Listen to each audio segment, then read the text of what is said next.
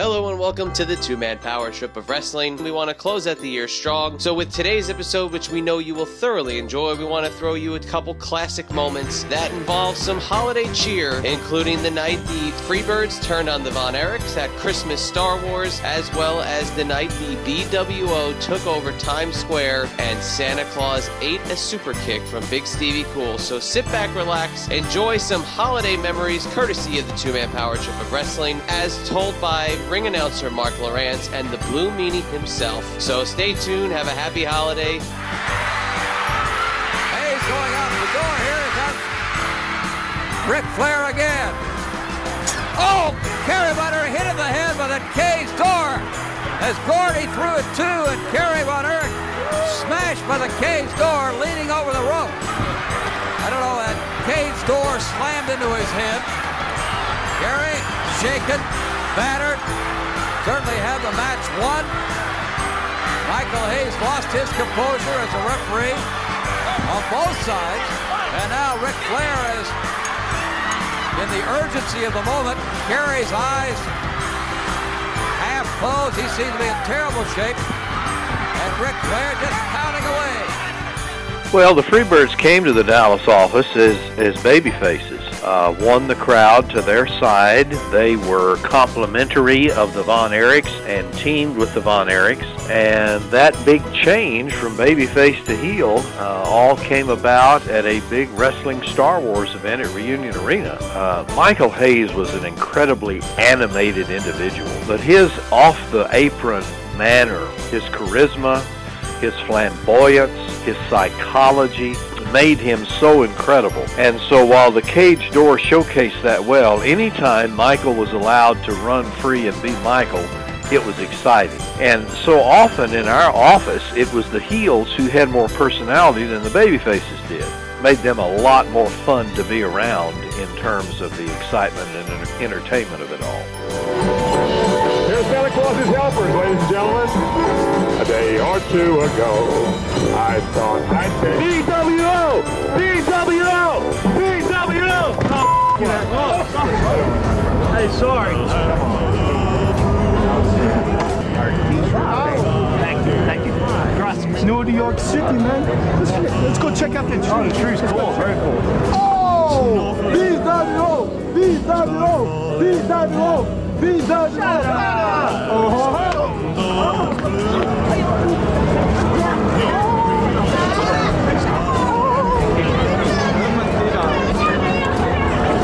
That's what you get for not giving me that toy train when I was nine. Film, it's called, you know, in the movie business, they call it run and gun. You do just go, film thing, leave, you know, to get around permits and stuff like that. But Santa Claus wasn't a wrestler. He was just a street performer. And we were walking around filming stuff all day. And we're sitting there like, well, what should we do? We're sitting there with, you know, our hands on our head, you know, you know, go, oh man, well, we got, you know, we got the ice, you know, the ice rink, we got the, this, we got this guy comes over in a Santa suit, Spanish accent, t- taps us on the shoulder, goes, I want to be on T V. We're like, ah, yeah. And the funny thing is about that Stevie kick, that was the second one he gave him. That was a, that was a second taker, and he did the, you know, I'm dating myself with this reference, but he did the nasty plunge right on the concrete floor. Mm-hmm. Google it, YouTube it, nasty plunge. But he did the nasty plunge right on the, the concrete, and we're just like, we're selling. We're like, is he getting up? Is he getting up? He's up. And he got up, he went, yeah. But yeah, he wanted to do it. We did it, and it's fantastic. You know, W W E, you know, uh, every Christmas they put that up on their YouTube page and stuff like that. And, uh, it, It's just one of those random things. You know, Paulie says, come up to the studio, we're doing something. Okay, where are we going? Times Square, all right. ten degrees, so cold that I had to pull my socks up to have some part of my body just covered. It was ten degrees. Um, I remember we were walking around, we were in front of the ice thing doing our deal, and people were looking at us like we're, imagine today, there's no way we'd get close to those places in a post nine eleven world. But um, uh, the, the karaoke guy really got mad. I'm sure Meanie told you about that. He was mad uh, that we knocked over the box. Remember I grabbed the microphone, B W O, B W O, yep. knocked oh, it yeah. over, and he was like, what the fuck are you doing? And he was all mad. Uh, Then there's Santa Claus. I didn't expect him to take a, such a good bump. Uh, he was a Mexican Santa Claus. Did Meany point that out? That was the yes, funniest part of it all. Yes, uh, he did. We gave him twenty. We gave him twenty bucks. He he got kicked, and he ate the kick, which I didn't want him to do. I even said, "Please don't," because I had, used to wear like military boots with the wrestling soles. I, I just went to like an old Army Navy store, bought ten dollar boots, and put the soles on them. And you know, they're pretty heavy boots, and he. Uh, He took it like a champ, and he took a bump. And he was fine. He got up, hugged us. He was excited. I wonder I wonder if that guy still like shows people at her, if he's still around. That's I'm curious about that. Or if he's still next Santa Claus in New York City. Today's episode is brought to you by Eat Your Coffee. The upcoming presentation is a two-man power trip of wrestling podcast production. What's up, guys? It's the phenomenal A J Styles. You're listening to the Two-Man Power Trip. Oh, my God. This is Joey Styles, and you're listening to the Two-Man Power Trip podcast. This is Ricky the Dragon Steamboat. This is Cody Rhodes, the Prince of Pro Wrestling, and you are listening to Two-Man Power Trip. This is Jimmy Van, the Boogie Woogie Man. Tell my people and my brothers and sisters, don't you dare miss John and Chad. Hey, everybody out there. This is the franchise Shane Douglas. Remember me? Well, guys, it's great to be on the show again. I appreciate you asking me back. So you said you were going to pinch yourself. I didn't know it was that kind of show now. I mean, if you guys are in the privacy of your own home, if you want to do these things. Good. How you doing, Chad? Hey, Johnny.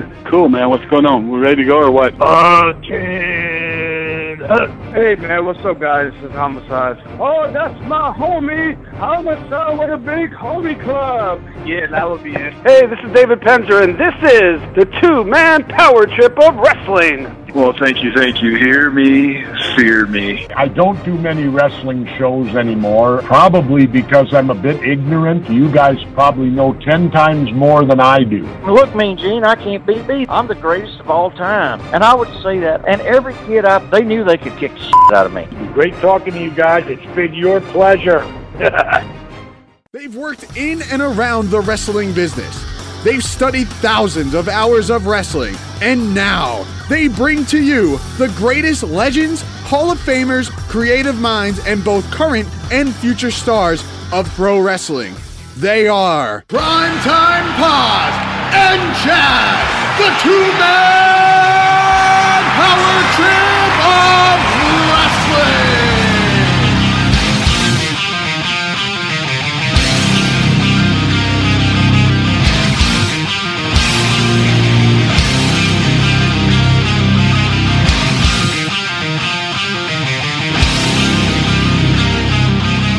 Congratulations, you won it in Augusta, and it's great. You know, thank you very much, Ray. You know, just like a dream come through. The biggest thing that ever happened to me in my life, you know, and even right after the match was over, I knew that I got the one, two, three count, but when I come up off of Harley Race, you know, I, I still, I, I don't know if I just didn't realize it or could, couldn't even comprehend it. I don't, I don't know. Just like I said, you know, I'm all fired up, excited, you know, and I just like to thank, you know, I'd like to thank all the people, you know, they've uh, been with me all the way. You know, I said home is where the heart is, and there's no doubt about it. Georgia is my home, and, and you know, I want to represent the belt for the people. And uh, this isn't just my belt, it's the people's belt, too, because, you know, without them, I wouldn't be where I'm at today, Freddie. Tommy, the first time in history anybody from Georgia ever won the N W A World Heavyweight Wrestling Championship. It's got to be the biggest thrill, and rightfully so, of your life. Well, Freddie, you know, what What can I say? You know, I, it's the ultimate high of your life, you know. What, you know, just like I said, my first dream was to be a wrestler. Then, you know, I become a wrestler, and... Uh, Then, then I shot at Harley Race, and I didn't do good, and, and I wrestled him before, and I thought it was the end of everything. You know, just like I said, I, I went home, and uh, I thought I'd never have a chance again, and I come back to Georgia, and I got my chance, and uh, but the people was behind me all the way, and there wasn't, you know, after it was all over, and, and when Ronnie West grabbed my hand and raised it up in there, you know, Freddie, I knew it was there. I knew I'd finally got what I'd been working so hard for. This is the two-man power trip of wrestling. And you're listening to the Christmas two thousand eighteen edition of the two-man power trip of wrestling, brought to you today and powered by our sponsors, Eat Your Coffee. Energize the moment with Eat Your Coffee. Of course, you know by now their coffee-infused bars are causing a lot of people to energize the moment, which you can do all throughout the calendar year of two thousand nineteen. So stay tuned a little bit later on in this interview today with our guest, Wildfire Tommy Rich, to find out more about Eat Your Coffee. And if you didn't know by now, my name is Chad, and as always, I'm joined by my tag team partner, the one and only J P John Paz. And on today's show, like I mentioned, we've got Wildfire Tommy Rich, an interesting interview that has quite possibly been uh, sitting on our shelves for too long of a time, but in the world of podcasting, in the world of multimedia, not everything always makes it out to the airwaves in the timely manner it should, but also when you have some audio-related problems, you got to do what you can with what you got, and we are saving it for Christmas two thousand eighteen today as Tommy Rich finally graces the airwaves of the two-man power trip. And of course, Tommy Rich is a former N W A World Heavyweight Champion, having defeated handsome Harley Race in nineteen eighty-one to win that championship, but only holding the title for a mere four days, which rather controversially is uh, a very short title reign for an N W A champion. And if you look back at the history books, it is one of the shortest reigns for an N W A World Heavyweight Champion. But that does not discount where Tommy Rich has been and what he has done. Obviously, he's been all over the map. He's been in Memphis, he's been in Georgia, he's been in All Japan. He has been everywhere that you could possibly think of, including an amazing and hilarious stint in E C W in the late nineteen nineties as part of the F B I, because when you think of F B I, you always think about Tommy Rich, but he had his buddy Paul Heyman kind of uh, help him out there, and you're going to hear about some of that in the interview as well. But the interview is just fun. You know, what John went through to get this taken care of back when we recorded it was uh, quite hilarious, and it was basically, what night is Tommy Rich going to join us? And uh, we sat on that phone many a times and waited for him to pick up this phone call, and we finally got it done. And of course, you know, like I said at the top of this, we had to wait a little bit of time to put this out because of some of the uh, maintenance issues that we had with the file. But hey, this is your Christmas gift from the two-man power trip. Enjoy Tommy Rich. He is quite the trip. So stay tuned and enjoy everything. And we just want to thank everybody who has listened to all the episodes of the two-man power trip this year in twenty eighteen. And we've got one more to close out twenty eighteen before we flip the calendar over into a huge twenty nineteen. A lot of big things brewing on the back end for the two-man power trip, including the two conventions, which you hear me talking about, which is the markout at the Meadowlands Convention on April seventh, two thousand nineteen, the day of WrestleMania at the Meadowlands Plaza Hotel. You can go to M A T M con dot com for more information. And then our big one, T M P T Con three, a celebration of the Midnight Express and Jim Cornette for their thirty-fifth anniversary. And already signed to appear are Jim Cornette, Dennis Condrey, Bobby Eaton, and Stan Lane, the Midnight Express, coming to Richmond, Virginia for the first time in a long time, and it'll all be going down on May eighteenth, two thousand nineteen in Richmond, Virginia, so stay tuned to the two-man Power Trip of Wrestling podcasts, and you'll hear more information about the guests that have been announced, will be announced, and who is coming soon. So with all that being said, let's wrap it up here. Let's throw it on over to Tommy Rich. This is a fun one. Have a happy holiday, a Merry Christmas, and a joyous New Year. We will see you on the flip side. So let's hit you with a little bit of two-man power trip of wrestling business, and let's get this show on the road. Now for some T M P T business. Like us on Facebook. Follow us on Twitter at two-man power trip and at Wrestling Pal. Please subscribe to us on YouTube. Also, subscribe to us on iTunes. Please leave us a review. We'd love to hear your feedback. Also, while on iTunes, check out the feed for prior legendary episodes featuring the living legend Bruno Sammartino, the late great American Dream Dusty Rhodes, the Enforcer, Arn Anderson, Rey Mysterio Junior, Glenn Kane Jacobs, the phenomenal A J Styles, lead W W E attorney Jerry McDivitt, and so many others. Also, while you're on the internet, check out Pro Wrestling Tees dot com. Yes, that is Pro Wrestling Tees dot com. They are your superstore for all your wrestling t-shirt needs. Check out our page. Check out Tito Santana, Coco Beware, Kevin Thorne, Magnum T A, and so many others. Also, while you're on the web, check out our website, T M P T of wrestling dot com. And for all you Android users, please hit us up on Google Play or Player F M. And all you iOS users, please check us out on TuneIn Radio, Podomatic, Spotify, and now iHeartRadio. And now a former two-time A W A Southern Heavyweight Champion, a former four-time A W A Southern Tag Team Champion. He is also a former four-time U S W A World and Tag Team Champion, a Smoky Mountain Wrestling Heavyweight Champion, and of course an N W A World Heavyweight Champion. He is the Wildfire. He is Tommy Rich. Please enjoy. Sent him the other way with a clothesline. And now Tommy Rich maybe trying to end it all here. High back body drop. Sits press. Over the ropes, and that is it. Ladies and gentlemen, here's your winner, Wildfire Tommy Rich. Tommy Rich gets a win right here on Worldwide Wrestling. Yep. Tommy shoots him in. Pat Luthes press. Down he goes, and another victory in the books for Tommy Wildfire Rich. Tremendous tag team match yet to come this week as the Master Blasters take on the Steiners. I can't wait for this one. It's a main event anywhere in the country. Big John, little Chadwick. I guess Ch- Chadwick's the uh, the affectionate name tonight. We could just go with Chad to be formal, but uh, whatever whatever you want to call me, Mister Rich is uh, is perfectly fine. Just don't call me uh, Mister Uh, you know, Mister Jerk or something. That's fine. Well, just uh, you can call me anything you want to, but Mister Every time I get called Mister, I have to assume position.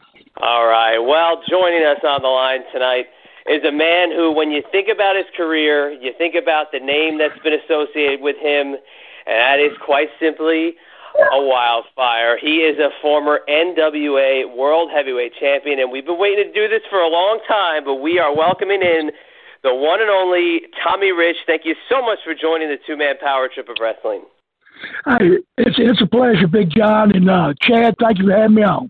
Oh, it's our pleasure. Like we said, it's been a long time coming, but we're uh, we're really pumped, man. We're we're so happy to have you. There's so much we want to get into. Obviously, one of the most storied careers, and a guy that a lot of people still to this day go out of their way and watch when they want to learn the basics of professional wrestling. But I guess the easiest question for you is, how the hell are you, and what's going on in the world of Tommy Rich these days?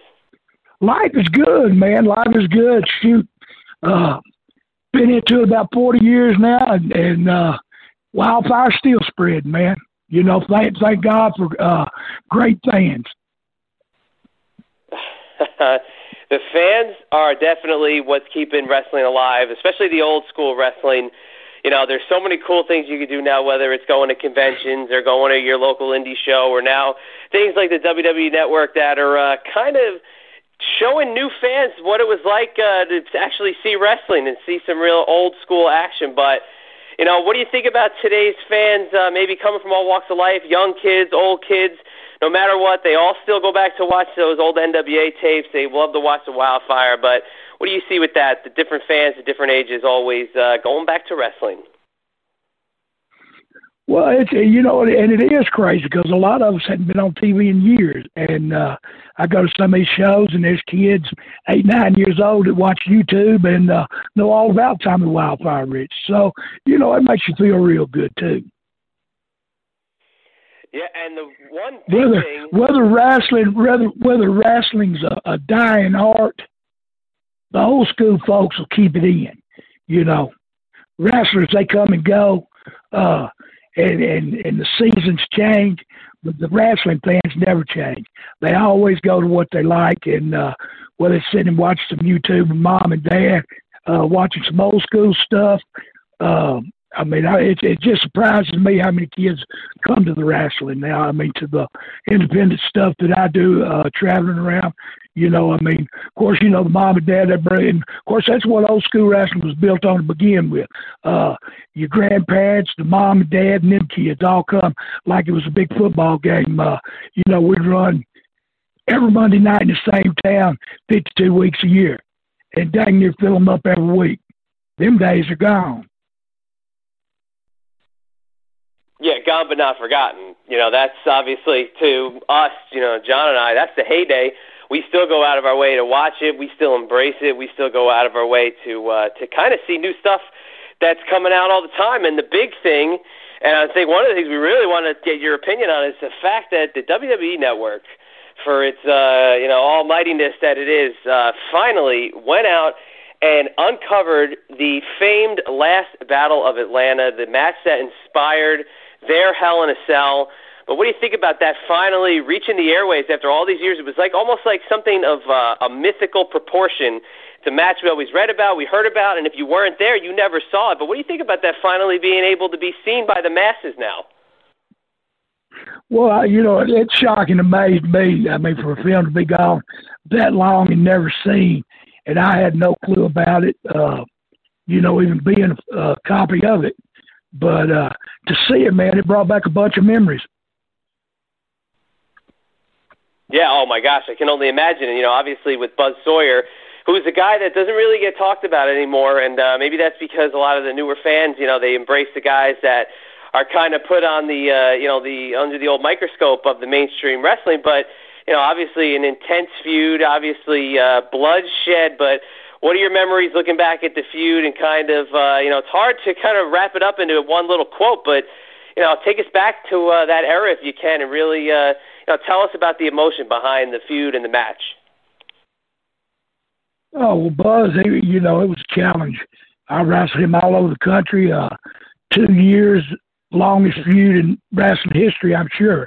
You know, feud, feud that lasts eight, ten weeks, twelve weeks, something like that, you had a good run. Buzz and me traveled around the country, uh, Michigan, Ohio, just everywhere, Georgia, all over the South and North, and uh, sold them out everywhere we went. Columbus, Ohio, uh, had them hanging by the rafters, cage matches all around the country. Uh, and then we ended up the Last Battle of Atlanta, the Hell in the Cell. And, uh, you know, it's uh, it's funny to look back because I never really related that to uh, uh, the Hell in the Cell that they have now because of the cage situation. And I look back at that cage, and it was definitely a raw cage match. Oh, it's the it's it's the father of Hell in a Cell. It's by far the inspiration for Hell in a Cell, and it's uh, obviously your match is uh, three times more uh, brutal than what any kind of Hell in a Cell. Maybe outside of uh, Mick Foley getting thrown off the top of one, I mean, what you guys did inside that cage is just unbelievable. But yeah, you guys feuded for such a long time, and it was really what a wrestling feud is. It's the culmination. And when you got into that match, and what did you think about the structure itself when you got in? It was really like uh, putting two dogs inside of a cage and just letting you guys go at it. But what did you think of the structure itself getting in it? Well, it was, it was kind of scary. It wasn't uh, it wasn't built like the one that they have today. It was kind of shaky. Uh, Paul Ellen was up over the top in that uh, little cage he was in. You, you get thinking, is that going to fall on top of that cage? Did it all fall in? You just you didn't really know. And uh, I guess we wrestled for over twenty minutes in that thing too. You know, and Shawn Michaels actually has mentioned the match as uh, being the inspiration behind the Hell in the Cell, but, I mean, you know, it's hard to compare them because it was so brutal. And, yeah, having Ellering up there is uh, – it's just so crazy looking back that it was – it took this long for it to get out. But, you know, I don't know, with Buzz Sawyer, you know, just kind of give – tell the wrestling fan more about Buzz Sawyer. Obviously, we know, but you tell us about Buzz Sawyer and kind of tell the fans what it is that, you know, they missed about his intensity, because obviously he's been he's been gone for a very long time now. But tell us about Buzz Sawyer and the intensity that you guys Well, have. I think the, I think the fans that watched this go around the country, I think they knew how intense he was. I mean, it was, uh, you know, you had to be on your toes with Buzz. I mean, you had to be on your toes in the ring, but with Buzz, it was it was different every night. You know, you didn't know where he was coming from, what he was doing. Uh, he was not half crazy. He was like a rabid mad dog sometimes, you know. Um, I've seen him foam at the mouth and scare me to death. Now, I don't know if he had rabies or not, but hey, what's what's Chad doing? Chad is here. He is. Uh, he, that was a Chad. He, was a, he don't speak. He looks good. He looks good on this uh, podcast. He's looking good. I just wondered if he talked. He don't have no questions? No, yeah, yeah. No, that was, was me, man. That was Chad talking. was, yeah, that was Chad. Yeah. Oh. That was Oh, well, I better call him Big John. His his, his voice is a little deeper than yours. Chad's the rock and roll voice. John's the methodical one. Methodical? Well, I don't know, but I'm kind of methodical now myself. But uh, it's, it's, you know, wrestling's changed so much now anyway. Uh, just, uh, you know, from weekly territories to the way it is now, it's, uh, I think it's two different, you know, schools of wrestling, you know, like today and now. Of course, now it's all entertainment, but, uh, you know, we had Liv. They choreographed, you know, see. I couldn't do that. If I had to go out there and remember what I had to do, then I'd be lost because I'd forget everything anyway. You know, it's kind of like Billy Bob Armstrong said, it's vaudeville and Shakespeare, you know, is what we do. You know, ad-libbing. Uh, you go out there and listen to the crowd and give them a show. What do you think is missing from today's wrestling? Is it too much entertainment? It's too much choreographed? It's too much remembering? There's not enough selling, not enough psychology? Uh, I don't know. I mean, I've got some good guys in W W E. I'm not saying that, but, I mean, I, it's, a, it's a different psychology now. I do know that. I mean, the psychology is a lot different than it used to be. Uh, you know, it just, uh, it's changed so much. I mean, it's, you know, people, it's kind of like a magician. Once you know how a magician does a magic trick, you don't care as much about it. They're selling Hollywood now where we were selling wrestling, uh, is what I think. You know, they'd rather miss somebody. If you're going to hit somebody, I was I was in business. If I missed somebody, they're going to knock the dog stink out of me. You know, you didn't, you didn't miss. If you did something, you did it and you made it look good, or you get beat up because you didn't. It's not like uh, the old days where, uh, you know, you're wrestling Bruiser Brody or, you know, somebody like that where they're they're really going to hit you. Well, the greatest people I've met in my life, Bruiser Brody. Good man. Wrestling World lost him early as well as they did Buzz Sawyer. Uh, we've had a lot of them go before their time, you know, the Von Erichs. Uh, you know, it's just sad. I mean, there ain't a lot in my age group left. You know, I mean, there's some older timers, and they like Ricky, Ricky and Roberts, Rock and Roll Express, guys in my, you know, age group through there. There's a lot of us gone, you know, before their times, and that's, you know, that's kind of sad. Oh yeah, absolutely. Way too many, uh, you know, gone too soon, and obviously Brody's been gone for a while, but never forgotten because these guys were. It seems like larger than life in your era. More so than they are today. Wouldn't you kind of agree with that? Yeah, oh, um, to me, yeah, most definitely. I mean, well, nobody remember none of them guys up there in forty years. I mean, they still remember Tommy Rich. I mean, so that's that's that's a pretty good claim to fame in itself right there. Thank God for the fans again, you know. Uh, I've been very blessed, been very lucky. Any bad luck I had, I brought on myself probably. You know, folks say what they want about me. Uh, kind of like that song Elvis Presley sang, I did it my way. Right or wrong, I guess you can say I did it my way. But, uh, and there again, I have no regrets. Uh, it's, it's been good to me. Uh, keeping it up again a little bit, just starting back. Uh, I'm going to be in Sparks, Georgia this weekend, be at uh, the WrestleCon. The WrestleCon, they hadn't got me listed yet, but I'll most definitely be there, whether it's downstairs signing or whether I'm doing private signing. I just want the fans to know I will be at WrestleCon. Nice. And it's funny, you know, with the fans obviously gravitating to you and we were us saying that the wrestlers of your era were larger than life. Nothing kind of gets bigger than being the N W A or being the former N W A World Heavyweight Champion. Could you just kind of take us back to nineteen eighty-one and winning the world title against Harley Race?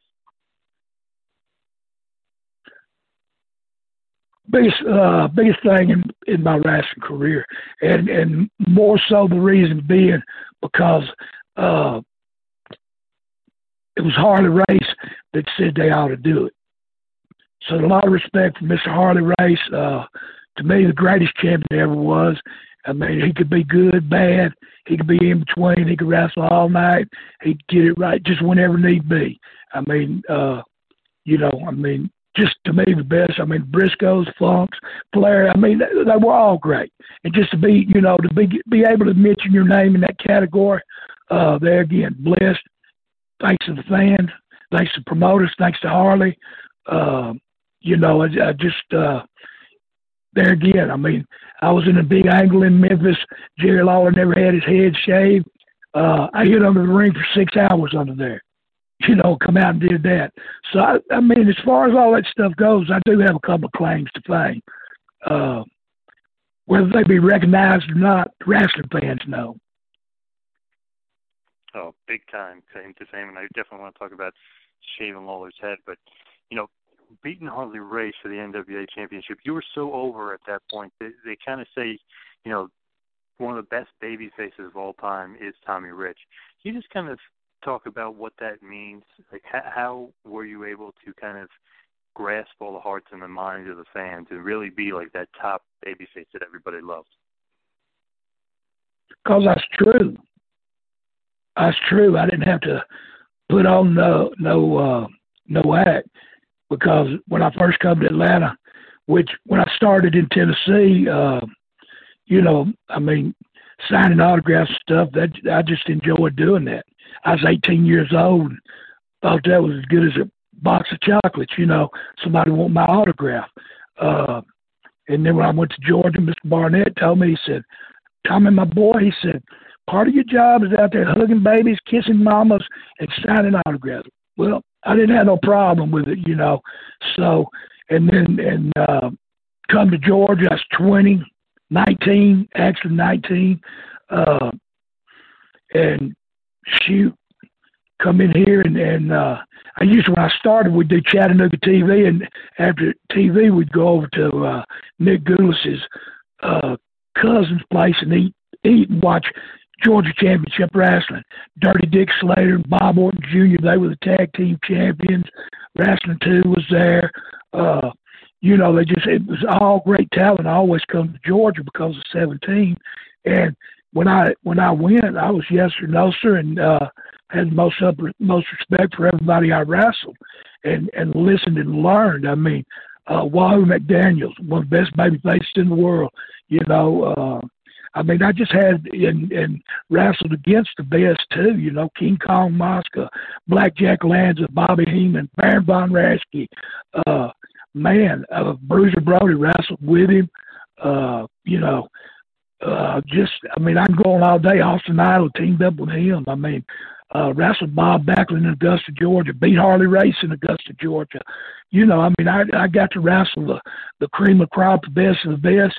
And, and I listened to every one of them, you know, uh, and and that's and I'm so thankful I did, because uh, you know, I never had a problem with any of them. Uh, anything we anybody was asked to do, we always did, and uh, so I'm very respectful of that. And that's and that's the reason I love old school so much too, I guess, because I just grew up in it. It's awesome to kind of be associated with all those guys and be associated as kind of The, the the true baby face of all those guys and kind of stand out above everybody, you know, as being so loved. But how come the N W A title run was basically a four-day title run, you lose it back to Harley Race? How come it wasn't a longer run? Well, you'd have to ask the bosses that, but uh, my take on it would be that staying in Georgia because the trips were closed, I was home every night and could hit Stewart Avenue and uh, you know, run the streets.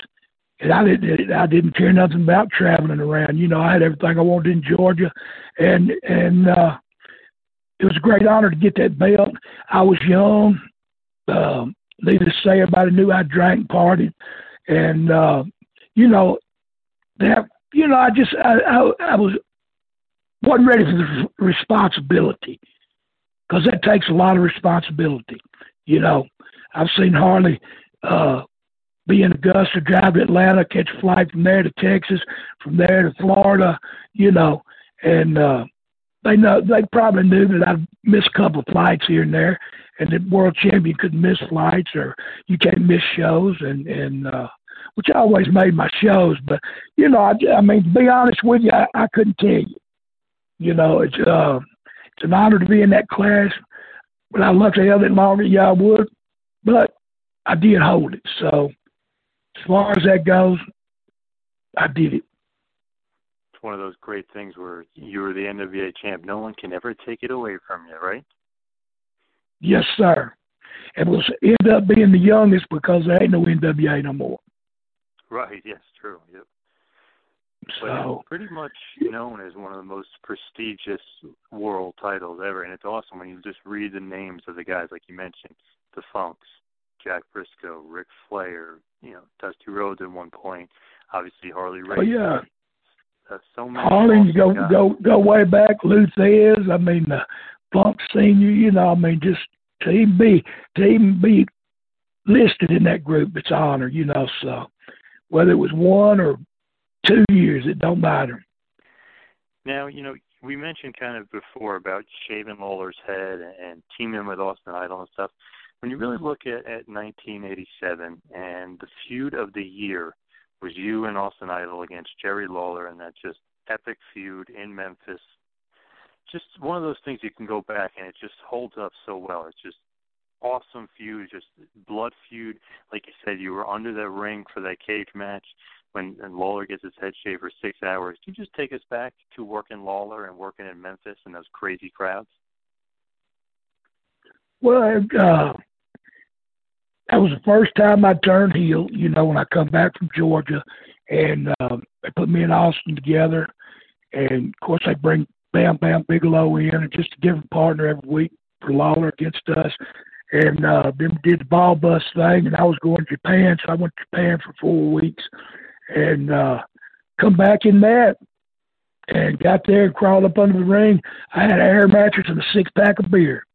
So I drink a beer, go to sleep, wake up, pee in the can, go back to sleep, do the same thing. You know, I was under there and I fell asleep. The first match started. The first thing I heard was a bounce across the ring. And I jerked up and hit my head on the post in the bottom, about knocked myself out.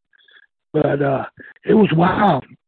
And then it took us after we after we did after I came out of the, from under the ring, it took us thirty minutes from the call extra police in uh, to get us back to the back. I mean, the people were so mad. That is great, though. See, that's heat. That's heat right there. And uh, you know, people still want to believe. That's a, that's the reason I love going. I still love what I do, man. You know, uh, I ain't twenty years old no more. And don't go at the pace I used to. But I can still get out there and kick it around, and uh, people still enjoy it. So uh, as long as I can do that, and the fans are happy with it, I'm happy with it because I, I love going to town and seeing the fans, man. It's, it's uh, you know, I say I say you can't never quit. Uh, I don't think I could do it seven, five, seven days a week no more. I wouldn't even want to. But uh, to wrestle on the weekend some, that's cool, and to do the conventions, like you said.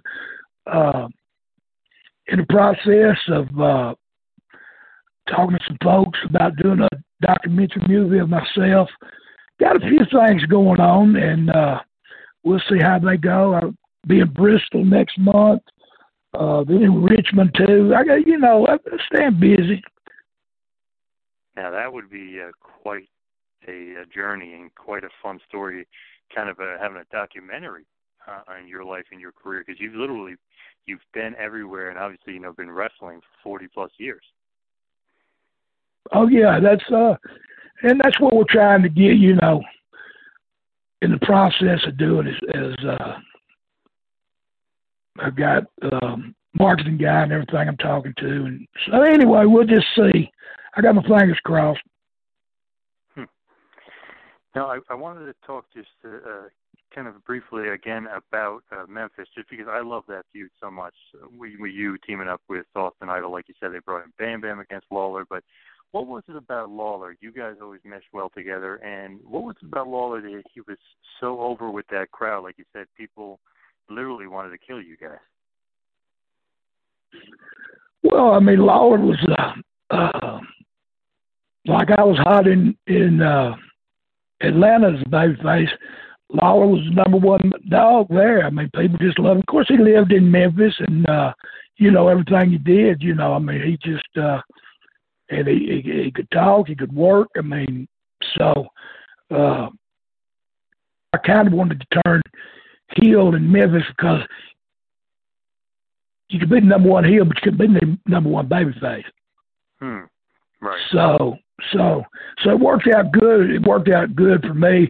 And, and, uh, you know, you've got, you, you, it's like as a, as a baby face, uh, you got to shake hands and, and, and don't force yourself to do it. If you don't want to do it, then you damn don't do it. But, but that's, I mean, if it wasn't for them folks, you wouldn't have a job, let alone getting to live your dream. So, so as a, as, as a, a good guy, man, you got to be out there taking care of your business, and that that is the business. Uh, bad guy, if you're a bad guy, you can't do it. You didn't do it back then. You didn't do it. You wouldn't even see a bad guy outside the door watching a match. You know, that's, I mean, babies could go outside and watch and do whatever, but the heels, the heels they stayed in the dressing room, and uh, that's why people would like you, because they couldn't like them, because them guys are, like today. See, it's it, uh, I don't know who sang the song, Waylon and Willie, maybe Where Have All My Heroes Gone? You ever heard that song? Yep, I'm not sure who sings it though. Or actually, that's Bon Jovi, to be honest with you, Where Have All My he- Heroes Gone? But anyway, see, that's, I mean, that's, I think, and you asked me what W W E was missing. I think that's what you're missing. I mean, in today's wrestling, nobody wants to be a heel, nobody wants to be a babyface, uh, because the heels want to go out and talk to the people, so, and they just pick the ones they want to talk to. So that that kind of hurts the babyface, because you're out there and you can't sign every one's autograph, but the heel can, because don't as many come to them. So, you know, to me, the mystique of, you know, I think you got to have good guys and bad guys. You know, I mean, uh, Batman and Robin, the Long Range and Tonto. You know, we always had heroes. You know what I'm saying? Superman. There's always been heroes, and, and uh, you know, I just think uh, I think we've I think we've lost that. You know, I uh, I don't even think there's no heroes at all today, hardly. Period. Wrestling or anywhere else. I think everybody worries about what everybody else thinks instead of just going out there and doing it. I couldn't agree more. I definitely agree. It's too many shades of gray. There's not enough real, true, you know, good guy versus bad guy going on. Yeah, I mean, you know, uh, it just don't, you know, I mean, whichever match, I got to be a good guy and bad guy, don't get me wrong, but but that's what makes it click. Absolutely. But but there ain't no bad guys. There ain't no bad guys no more. Uh, I mean, John Cena, great babyface, but he's he's been there so long that some of the people don't like him no more. Oh, John Cena, yeah, he's get, getting a bit stale, I would say. You know, I mean, it's hard. I mean, how long has he been there? It's hard to, you know, just to be the top, you know, the top thing and not have, it's it's a lot of the same guys just over and over. And and like when we had territories, everybody, I might have stayed in Georgia and Lawler stayed in Memphis, but the rest of the card changed. You know, it was different faces and good quality talent coming through there. Absolutely. And it's funny, you know, we were talking about Memphis. Didn't you start your career in Memphis? I know we were talking about kind of eighty-seven and that also you were lower, but is, isn't that where you got your start? Did you get your kind of training under uh, you know, Jarrett and Yamamoto in Memphis? Yeah, yeah. Tojo, uh, Tojo trained me, and Jarrett, uh, and you know, that's, yeah, I started there. That's, yeah, and worked there for. I started right before I turned eighteen. I guess started in Georgia, fixing to turn twenty nineteen, something like that. Now, that must must have been a learning experience with uh, Tojo Yamamoto and Jerry Jarrett, right? Oh, yeah. Oh, yeah, because you're talking about a kid. I was really a kid then, you know, starting out. And, but, you know, they, they taught me there again. I just listened. And uh, got the chance to go to Atlanta and went. And Hey, let's pause for one second to remind you that today's episode is brought to you by our brand new sponsor, Eat Your Coffee. Eat Your Coffee is a coffee company that was founded by coffee-deprived college students that pioneered a new category in caffeinated natural snacks. The company's first product line, Eat Your Coffee bars, are a date-based snack bar caffeinated with fair trade coffee, which would be comparable to one cup, and made with real ingredients so you can feel good with every energizing bite. Eat Your Coffee snack bars are non-G M O, vegan, gluten-free, kosher, seventy percent organic, and available in three delicious flavors, including fudgy mocha latte, salted caramel macchiato, and peanut butter mocha, my personal favorite. Now that is an energizing combination, because they are on a mission to help get people energized with naturally caffeinated snacks made with real, ethically sourced ingredients. So if you want more information, head on over to w w w dot eat your dot coffee, as well as follow them on Instagram, follow them on Facebook, follow them on Pinterest, and follow them on Twitter, and get all the information on how you can energize the moment with Eat Your Coffee bars. You know, I, I wanted to mention this. It's kind of skipping around just a little bit, but I just wanted to mention about your time in E C W, because it was so much different than the rest of your career. I mean, obviously, a top huge babyface N W A champ, and then you go to Memphis, and you're, you know, it's the top heel, basically, and that territory for a bit. But, you know, you go on to W C W or U S W A or Smoky Mountain. But E C W intrigued me because you were the big Don. You played, you know, basically the Italian guy of the F B I, the Godfather. What was it like playing that role? Because that's a lot different than what you were used to. Oh, I had a blast. I had a blast. Uh, you know, they asked me would I do it. And don't mind doing it a bit. You know, I had never done it, but I had never been at a loss for words either, so I didn't figure I'd had no problem with it. And obviously, you know uh, Paul Heyman very well from the Memphis days. Oh, yeah, he managed me in Austin, yeah. Yeah, he, uh, he was there, I guess, about a year or so. Were you comfortable doing, you know, the manager role, obviously playing the Godfather or the the Big Don, if you will? Oh, yeah. I mean, I, like I said, I had a blast. I loved doing it. Uh, I mean, uh, it was a dream job. You don't have to get in there and take too many bumps. I mean, I took a few bumps when we did six mans. And, uh, you know, of course, I don't usually get into it a little bit. But, oh, yeah, it was, it was real good. And shoot, we had as good a heat as anybody up there. And and we wasn't beating each other to death. They got mad because we was doing Tennessee Tennessee spots, and the mother boys were cracking chairs and breaking them over everybody's head. And they started doing what we was doing. And uh, Paul Lee come said, oh, no, y'all can't do that no more, you know, because he wanted it violent.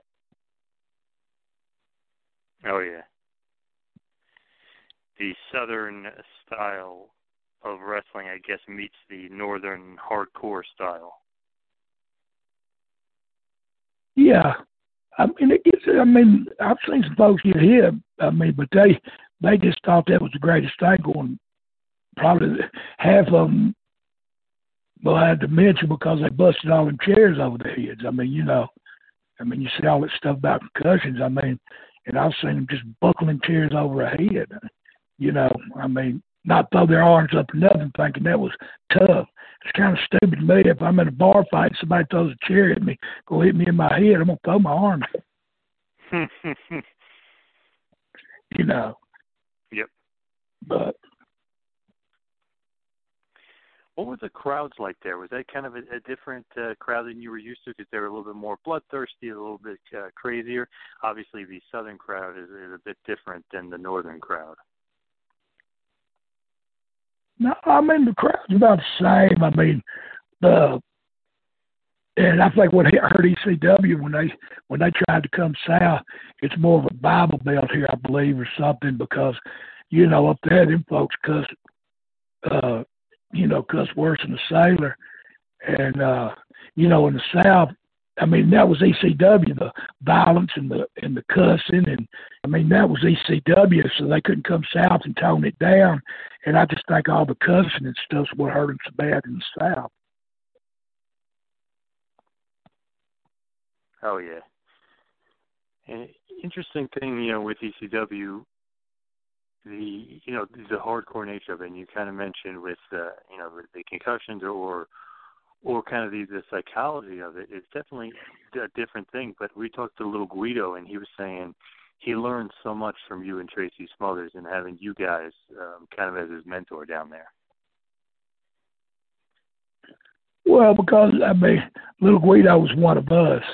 You know, everywhere has cliques, and and. Uh, When they put him with us, I just, you know, I mean, uh, he was working with the office and doing stuff. And when he got with us, I mean, you know, we, we treat him like one of us, not like an office person. You know what I'm saying? Uh, so, he, yeah, it was a good experience, and he was a blast to work with. You know, do anything you asked him to do. So we had a good time with it. Yeah, I mean, Tracy, Tracy, Tracy taught him a lot. It's uh, and it is. It's a lot different to South and Northern style. It's always been, you know, a lot different. Uh, so, you know, I just uh, like I said, I've been very fortunate to get to go where I've gone and do what I've done, and uh, still be alive and talking about it. And as I start to uh, wind it down here, you know, we've mentioned so many great things: the Battle of Atlanta, the feud with Buzz Sawyer, the feud with Jerry Lawler, obviously the feud with Harley Race, winning the N W A title. But do you have a couple favorite matches, or maybe, you know, a match or two that, that really stick out in your career as some of your favorites? Uh, shoot, I wrestled Abdullah the Butcher one night at the uh, Omni Wahoo. He was supposed to wrestle Wahoo, and Ole and Wahoo got in a fuss, and I ended up wrestling Thanksgiving night. He told me that I was in the ring. He said, "Slam me, kid, slam me, kid." I said, and he probably weighed four hundred pounds. I said, I can't. I can't. He said, I said, slam me. Anyway, I went down and picked him up, and he went up like he weighed one hundred pounds. You know, and that building went, oh, just a sound like that.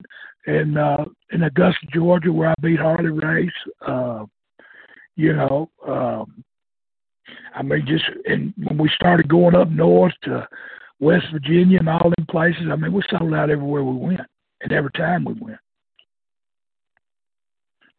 So I was just uh, very blessed to have the wrestling fans, to got had the talent uh, to, to and that I got to wrestle with.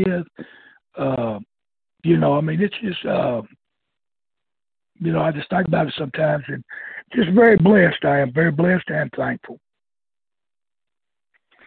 Now, you had so many great opponents in your career. I mean, we could probably list uh, a million of them, but do you have a couple of your like all-time favorite opponents that you got in there with, somebody you had better chemistry with, somebody you really, really clicked in there with?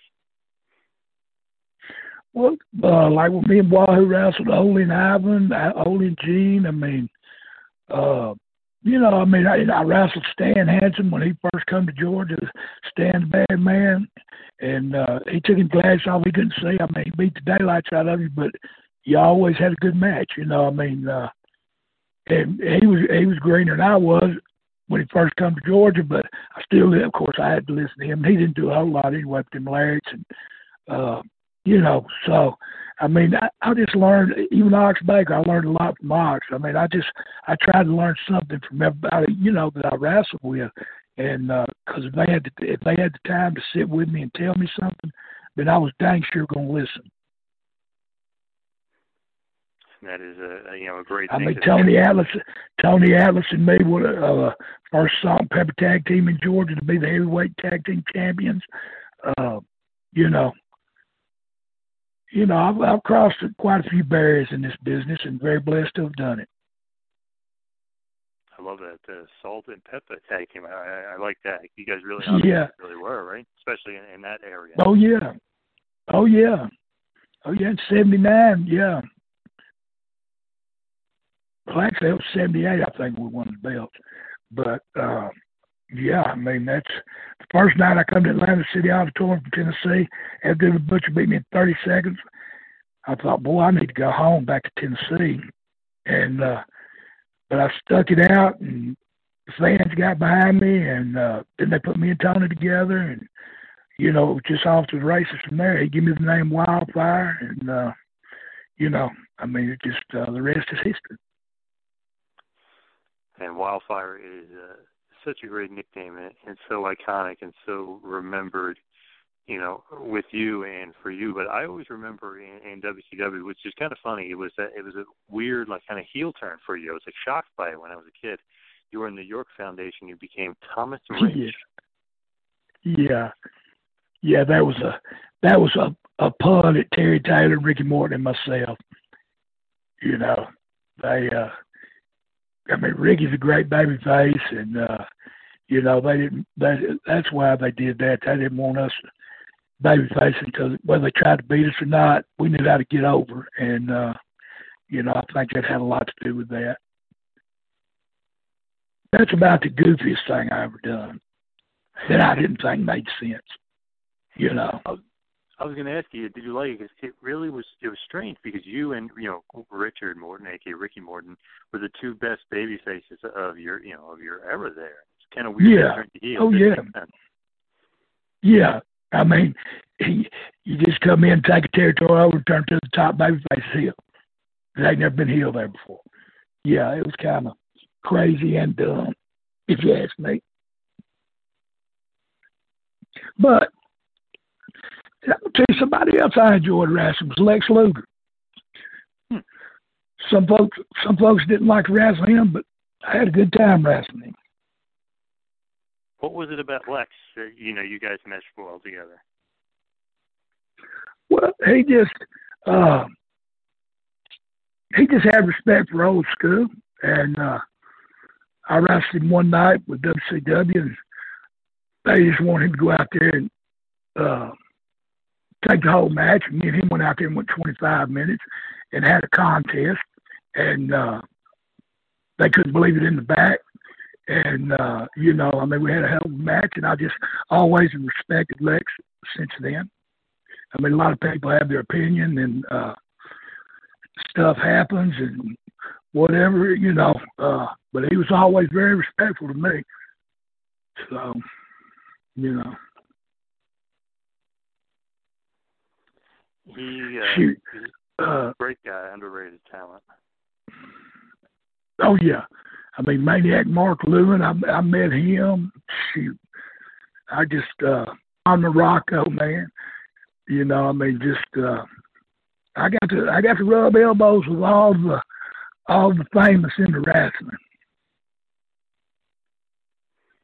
Yeah, you wrestled uh, the all-time greats, and I remember, you know, if you go back and watch some of those, uh, Mid-Atlantic uh, Championship Wrestling mat- title matches against Ric Flair for the world title are, are classics as well.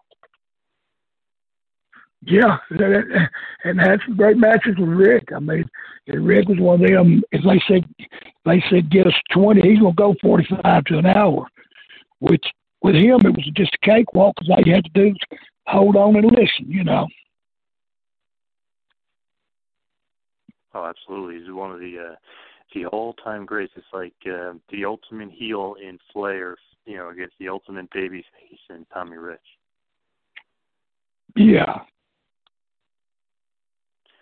Now, you worked everywhere. I mean, A W A, um, Southeastern Championship Wrestling, Continental. Obviously, we mentioned C W A in Memphis at Lawler, W C W, E C W, Smoky Mountain, All Japan, New Japan. Do you have a favorite territory you worked? Would it be Georgia Championship Wrestling or, or maybe um, Memphis? Uh, I would say Georgia, actually. For the simple reason, I mean, uh, it, you know, I was green and started in Tennessee, but it come to Atlanta, still a green cornbread country boy, and they just took me in, and uh, you know, Ole Anderson, if it had been up to him, he'd have fired me that first week. And Mister Barnett said, no, I want to keep the kid. And uh, the fans got behind me. And so it was, it, I grew up a lot in Atlanta. You know, I ain't never been away from home. Uh, so that's my first time. And, and uh, it just, you know, it was a great ride. Atlanta would be my favorite. And I love Tennessee, too, don't get me wrong. Uh, but, and there again, I mean, everywhere, West Virginia, uh, Ohio, Michigan. I mean, we wrestled all, and the fans just, uh, like I said, uh, don't know why. Lord bless me, whatever. But uh, I mean, everywhere I went, the fans, the fans love Tommy Rich, you know. And, and but there again, it's because I enjoyed, I love, I love doing what I do, and I love them folks for letting me live a dream. So the more I could do for them, the better it was for me. You know what I'm saying? So, I mean, it, it's just, uh, and, and when I went to Memphis, it was a bad guy. I was a bad guy. I was one of them that stayed in the back. Uh, and when I went out, if you give me your paper, I tore it up. You know what I'm saying? Mm. So, you know, I just, uh, just always been true, because they taught me, if you heel, you're heel. If you're babyface, you're babyface. And, uh, you know, it's, uh, you just got to love what you're doing. And I, I, like I said, I still love doing it today, you know. That's because you're a pro's pro, to say the least. I told you John was going to get very methodical about your entire career there. But I know he about got me winded. He told me he told me it was about twenty minutes. I know it's been longer than that. I about winded. And then he kept leaving. He kept leaving. He keep he keep leaving me in and leaving me hanging. I quit saying something. He wouldn't ask me a question. I got a sister. I got a sister-in-law. I got a sister-in-law that does that. She'll call and say hello, and then you got to ask her the questions. Well, what do you call me for? You know what I'm saying? Let's do the big finish. This is the high spot. This is uh, the way we uh, we like to finish it out. Is you look at your career, it's obviously it's one of the best. It's one of the most talked about, one of the most revered, the Wildfire, the N W A champion. But what is Tommy Rich's legacy left in professional wrestling? Just always being true to who I am and to the fans, man. You know. Uh, Because without, you know, like I said, there again, I mean, I keep referring to it because I believe in it so much. But, uh, you know. Hey, man, listen, but I'd like to say, too, that, that, that the, the fans, I tell you what, let's do. Y'all have a lot of folks tune in to y'all. Oh, yeah. Big time. Got over fifty people tune in? Over fifty? Yeah, more, a lot more than fifty. See, I tried to piss you off to get a rise out of you. I can't even make you mad by saying that. Well, I'll tell you what let's do. Let's see if get everybody called in and you tell, see, tell, let them tell you what they think. Uh, and if you get enough uh, response to it, I'll come back on and answer some questions. We'll let them do a call in. All right, I like that. It's a little different. We can uh, we can definitely facilitate that. So you want the listeners to know, and I'll pose it like this. You want the listener feedback on the, the Tommy Rich legacy, the Tommy Rich career, and then uh, we could kind of... Would they like me to come on and ask some questions? I think they would love that a lot. I mean, if you're down for it, I'm sure everybody would uh, line up for it. Hey, and I just want everybody to know... I know y'all had me advertised for it. I just want everybody to know it wasn't y'all's fault. It's my fault. Um, had some things going on. But anyway, just wanted everybody to know that was my fault. That's on me, not y'all. Hey, no problem at all. Thank you uh, very much, Mister Rich, for coming on. And uh, we know you are the Wildfire, and we know you did it your way. Y'all have a blessed night. Thanks for listening to the two-man power trip of wrestling. What the world is downloading.